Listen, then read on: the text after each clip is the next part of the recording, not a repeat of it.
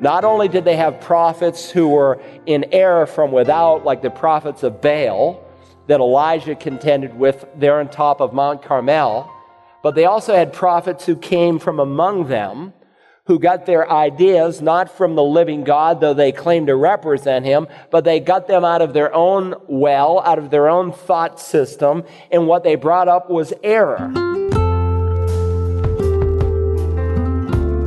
Hello and welcome to Search the Scriptures, the Bible teaching ministry of Dr. Carl Broggi. Dr. Broggi is senior pastor at Community Bible Church in Beaufort, South Carolina. We're nearing the end of our study in the book of Romans, and today, as we begin the next to last message in this series from chapter 16, Dr. Broggi presents some breaking news. Let's join him as he begins reading from verse 17. Would you take God's word this morning and turn to Romans, the 16th chapter, Romans 16? If you are with us for the first time, slightly over three years ago, we began our study of the book of Romans, and believe it or not, we're now in the last chapter. We're in the epilogue, the 16th chapter. Now, last time we were in Romans a few weeks ago, we studied the first 15 verses where Paul gives a series of greetings and words of encouragement to the church at large. And if you remember, 27 people were named in the course of 16 verses. Next week, when we come to verse 21, he will begin to pick up that greeting once again, but right in the middle, it's as if it flashes across the letter breaking news. He wants to get our attention. We interrupt this greeting for an emergency announcement, and it has life and death implications. Now, the critics of God's word say that these two verses we're going to study today were added later because it doesn't fit the flow of thought. Nonsense. The Spirit of God led Paul to put it right here in the middle of a greeting to get our attention so that we would not miss what God wants us to hear today. Romans chapter 16, we want to read verse 17 where we left off last time. Now I urge you, brethren, keep your eye on those who cause dissensions and hindrances contrary to the teaching which you have learned, and turn away from them. For such men are slaves, not of our Lord Jesus Christ, but of their own appetites, and by their smooth and flattering speech, they deceive the hearts of the unsuspecting. I want to ask you a question, and I'm going to ask you to raise your hand in just a moment. Have you ever been a part of a local assembly where there were serious internal problems? Or have you been aware of some church where there were serious internal problems, maybe even to the point where the church split in half or maybe into three quarters. Raise your hand if that's true. Wow, nearly every single hand here this morning. I wonder how non Christians often view God's people when we sing those great hymns, like a mighty army moves the church of God. Brothers, we are treading where the saints have trod. We are not divided, all one body we one in hope and doctrine, one in charity. And we sing hymns like that, and they laugh at us. They say, Sure, one in charity, one in mission, and yet you're split all over the place. So, how are we to deal with division that comes into the church? All you have to do is read the recent headlines. I'll read a few. Televangelist indicted on mail fraud. Church split over the ordination of homosexuals evangelist and theologian debate on the accuracy of the Bible, and we could go on and on and on. Now, you might be thinking, well, this is something new. No, it's not new. It's as old as the church's birth. But what is new is the rapidity and the intensity in which it is growing. And it's growing just as God prophesied it would grow as we approach the end of the age. If you remember when Paul wrote to the church at Philippi, he warned them that some division comes from within, from God's people to people who really know the Lord. And so, if you remember, he addressed directly Euodia and Syntyche, and he said they are to live in harmony in the Lord. Can you imagine the public reading of that letter and you hear your name being read? You probably would have fallen out of your seat. Yet he addressed those two women to live in harmony in the Lord. So, admittedly, as Paul reminds the Corinthians, there is some strife, some division that comes out of the carnal nature of the believer. who's not walking in the fullness of the Spirit. However, most of the division that the church faces, God warns throughout the New Testament, comes from unbelievers who are in the church, people who are outwardly religious, but inwardly never have met the living God. To quote the Lord Jesus, they are full of dead men's bones.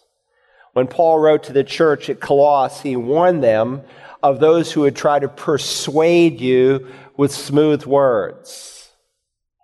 There are people who come into the church, people who claim the name of Christ, but they're not true Christians. And we'll see this morning they are apostates. You know what an apostate is? The word apostate comes from the Greek word apostasia, that literally means to fall away. Now, while all unbelievers are not apostates, all apostates are unbelievers. There are a subclass of unbelievers. People who go into the church, they look like Christians, they talk like Christians, they profess like Christians, but then they fall away and they renounce the faith. And the church has been riddled with such people. So, by way of introduction this morning, I want to give us some background to what God says about apostasy and the warning that He gives, and then we'll dig into the finer points of our text. So, I'm going to make you work a little bit. I hope you brought a Bible with you. I want you to open it up and, and I want you to begin by f- turning to 1 Timothy chapter 4. 1 Timothy chapter 4 in verse 1. Paul warns Timothy that as we approach the end of the age, that apostasy will come. Listen to what he says. The Spirit, the Holy Spirit, explicitly says that in latter times some will fall away from the faith. Not fall away from faith, but it's articular here fall away from the faith. Whenever you see the article accompanying the word faith, it's referring to the body of doctrine delivered by the apostles, what we call biblical truth or apostolic truth. Jude will refer to the faith delivered once for all by God's men. And so the Spirit explicitly says in latter times. Now, the Bible uses two important terms that you want to fix in your mind. One is last days, and the other is latter times. Last days can mean a lot of different things. The last days began on the day of Pentecost when Peter stood up and the Spirit of God was given, and people who could not speak certain foreign languages miraculously spoke different languages.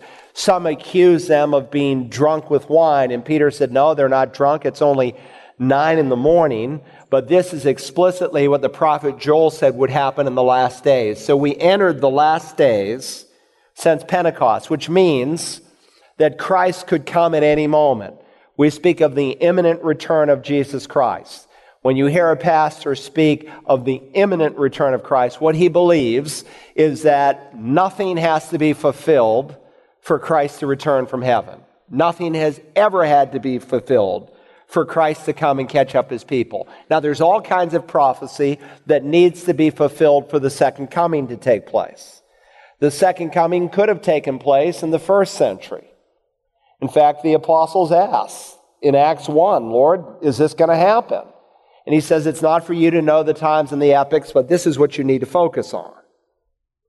And so God wants to remind us that Christ can come at any moment. However, as you see prophecy being fulfilled for the second coming, it's a reminder that the rapture, the catching up of the church, is that much closer. So when the Bible, however, speaks of the latter times, it's talking about the end of the age, what we often refer to as the last of the last days. And he says, in the latter times, some will fall away from the faith. Instead of standing for the truth that they once held, they will turn away from that truth. Let's read the whole verse. The Spirit explicitly says that in latter times, some will fall away from the faith, paying attention to deceitful spirits and doctrines of demons. Have you noticed the great fascination in America in the last few decades with angels. In fact, if you travel the world some, you'll discover that it's not unique to America. It's sweeping Europe right now, Asia, India, and Australia. These encounters that people are having with angels.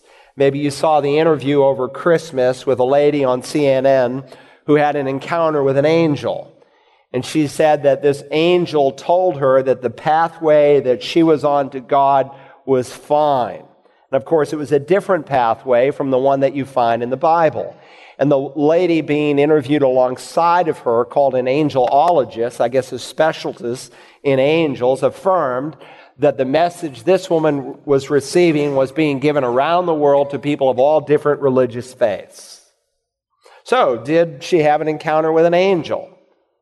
In fact, it may be that you've had an encounter with an angel. In Hebrews 13, the scripture says, Do not neglect to show hospitality to strangers, for by this some have entertained angels without knowing it. Sometimes you can encounter a stranger and you think they're a regular old guy, when in reality they're one of God's servants. Angels are God's ministering spirits sent out to serve those of us who have met Christ who are going to inherit salvation in its fullness someday. Maybe the person who you shook hands with this morning or should have shaken hands with was an angel.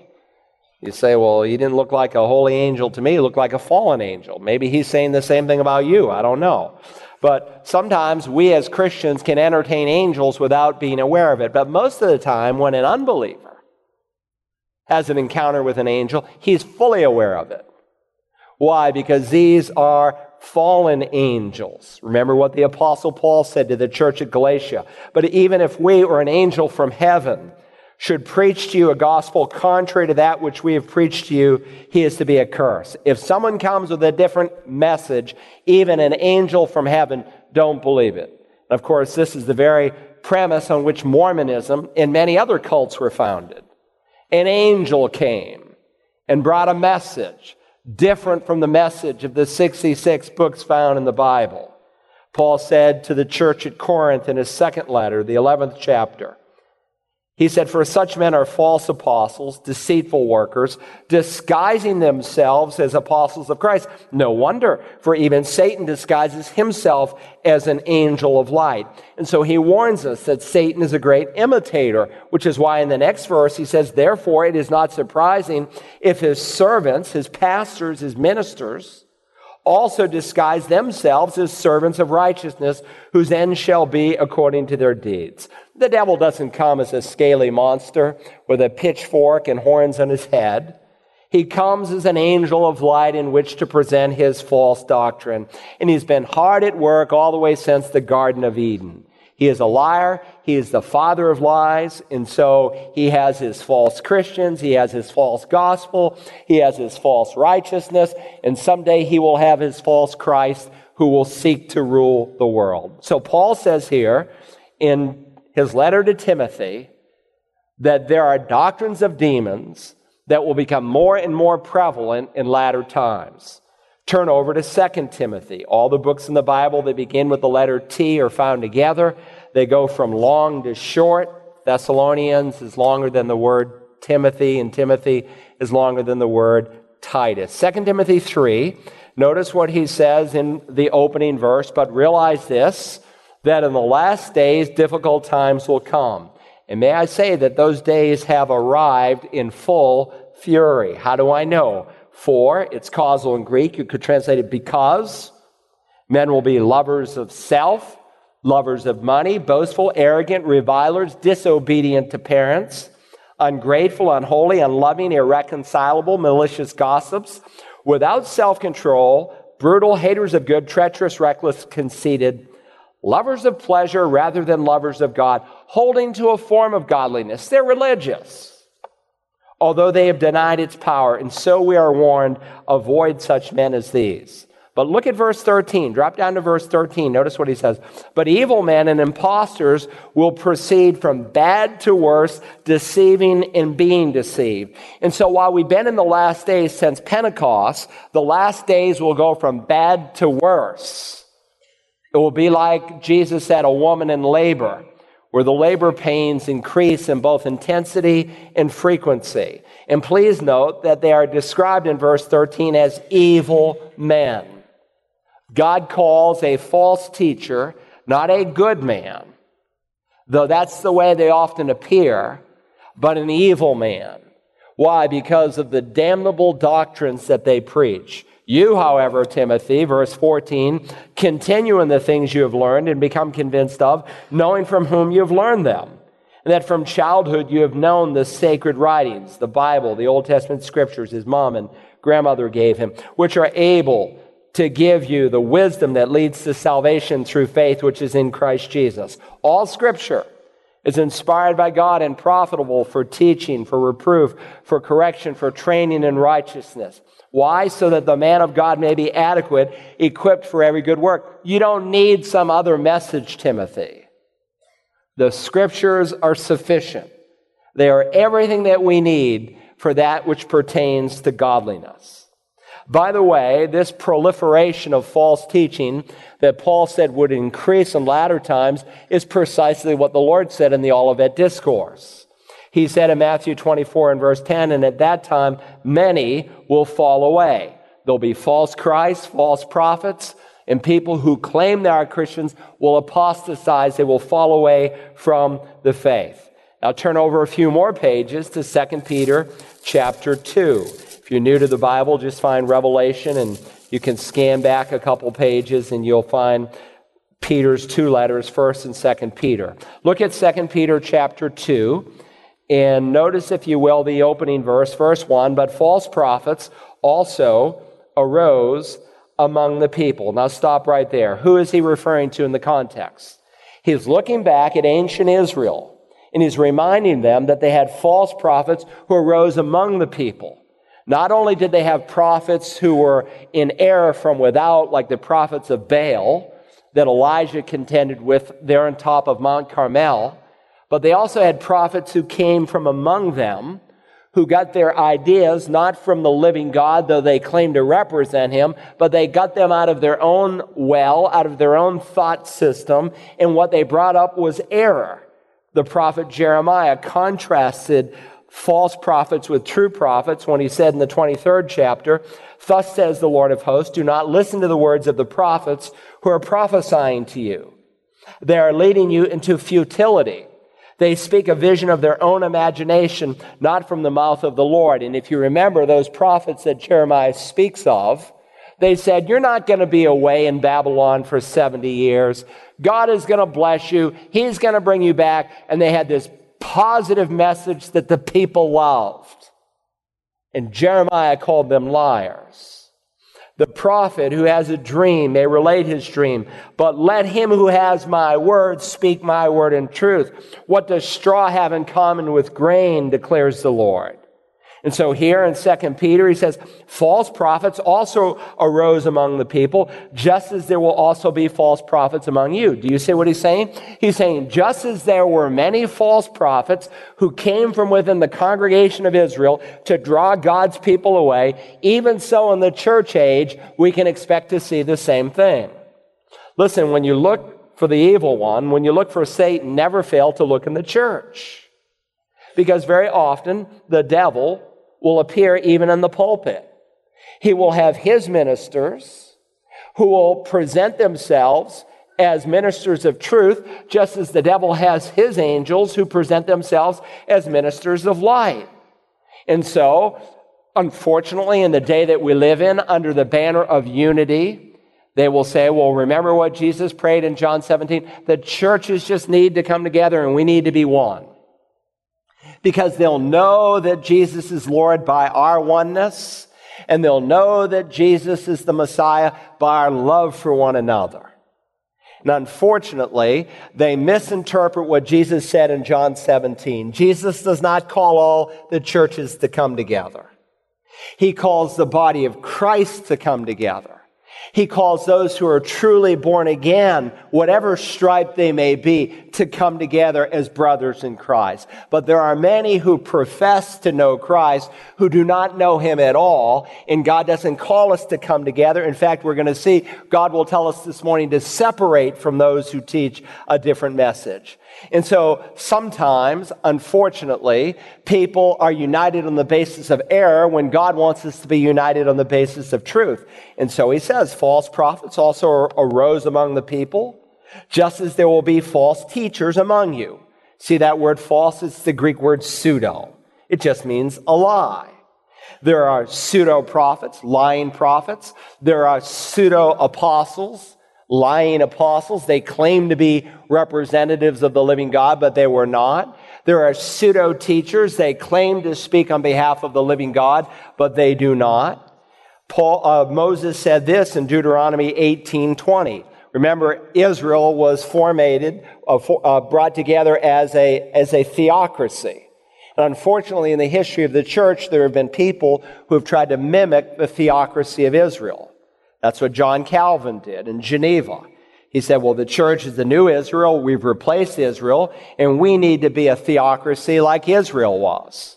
And so he took this text and applied it when he burned a man at the stake for heresy. But this was something that was unique to Israel and they didn't burn the false prophet. They stoned him. But the prophet who shall speak a word presumptuously in my name, which I have not commanded him to speak, or which he shall speak in the name of other gods, that prophet shall die. That thinned the ranks of false prophets. That made a man think twice whether or not he was going to speak on behalf of the living God. Why was God so seemingly harsh? Because their doctrines were damnable. Their doctrines led people into an eternity away from the living God. And God's heart is not that people would perish, but that they be saved. So Peter says false prophets also arose among the people, just as there will be false teachers among you who will secretly introduce destructive heresies. You say, are such people saved? No, they were never saved. He says further, even denying the master who bought them, bringing swift destruction upon themselves. These people are not only leading people to hell, they're headed for hell. Now, Christ purchased a means of salvation that they could have embraced. The atonement of Christ was for all people of every religious faith, but that does not mean that all will universally be saved. Only those who believe in the Lord Jesus for their salvation in no other name under heaven. And so God made a way of salvation even for these false teachers who denied the Messiah who bought them because God loves even the false teacher. He loves them so much that Jesus died for them and wanted them to be saved, but by their own choice, they denied the master who bought them. And so if you know 2 Peter 2, God does not compare them to sheep. He compares them to dogs and to pigs. Jude says they are devoid of the Spirit. They're physically alive, but they are without the Spirit. They are spiritually dead. Now, maybe they'll deny his deity. Maybe they'll deny his blood atonement. Maybe they'll deny his morality as seen in the Ten Commandments. But they, in essence, deny the master who bought them. And notice they secretly introduce destructive heresies. Those two words, secretly introduce, is one word in the original. It was a word in the New Testament where, uh, in the New Testament era, where someone would introduce a thought that looked real and true, like other thoughts looked real and true.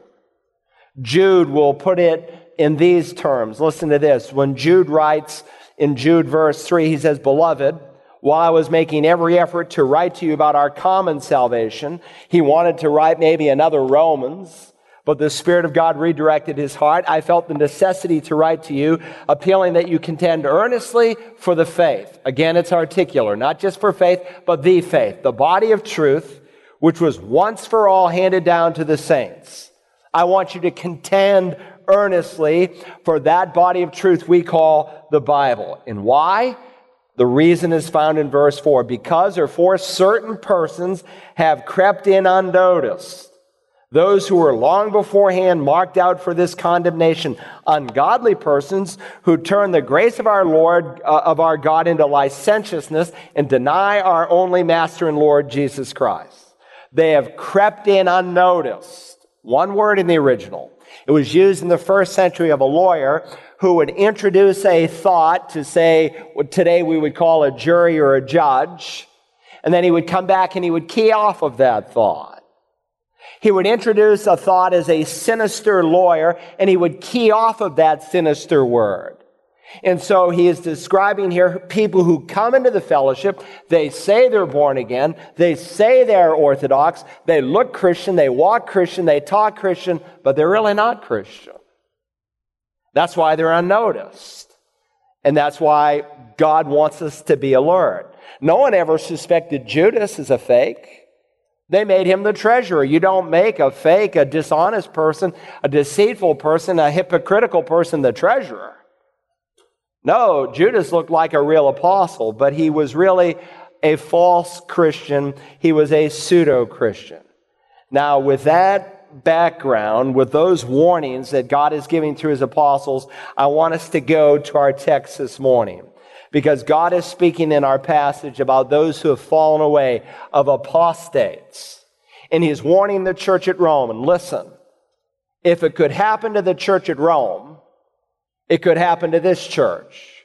It could happen to Community Bible Church. We live in a day that is filled with controversy.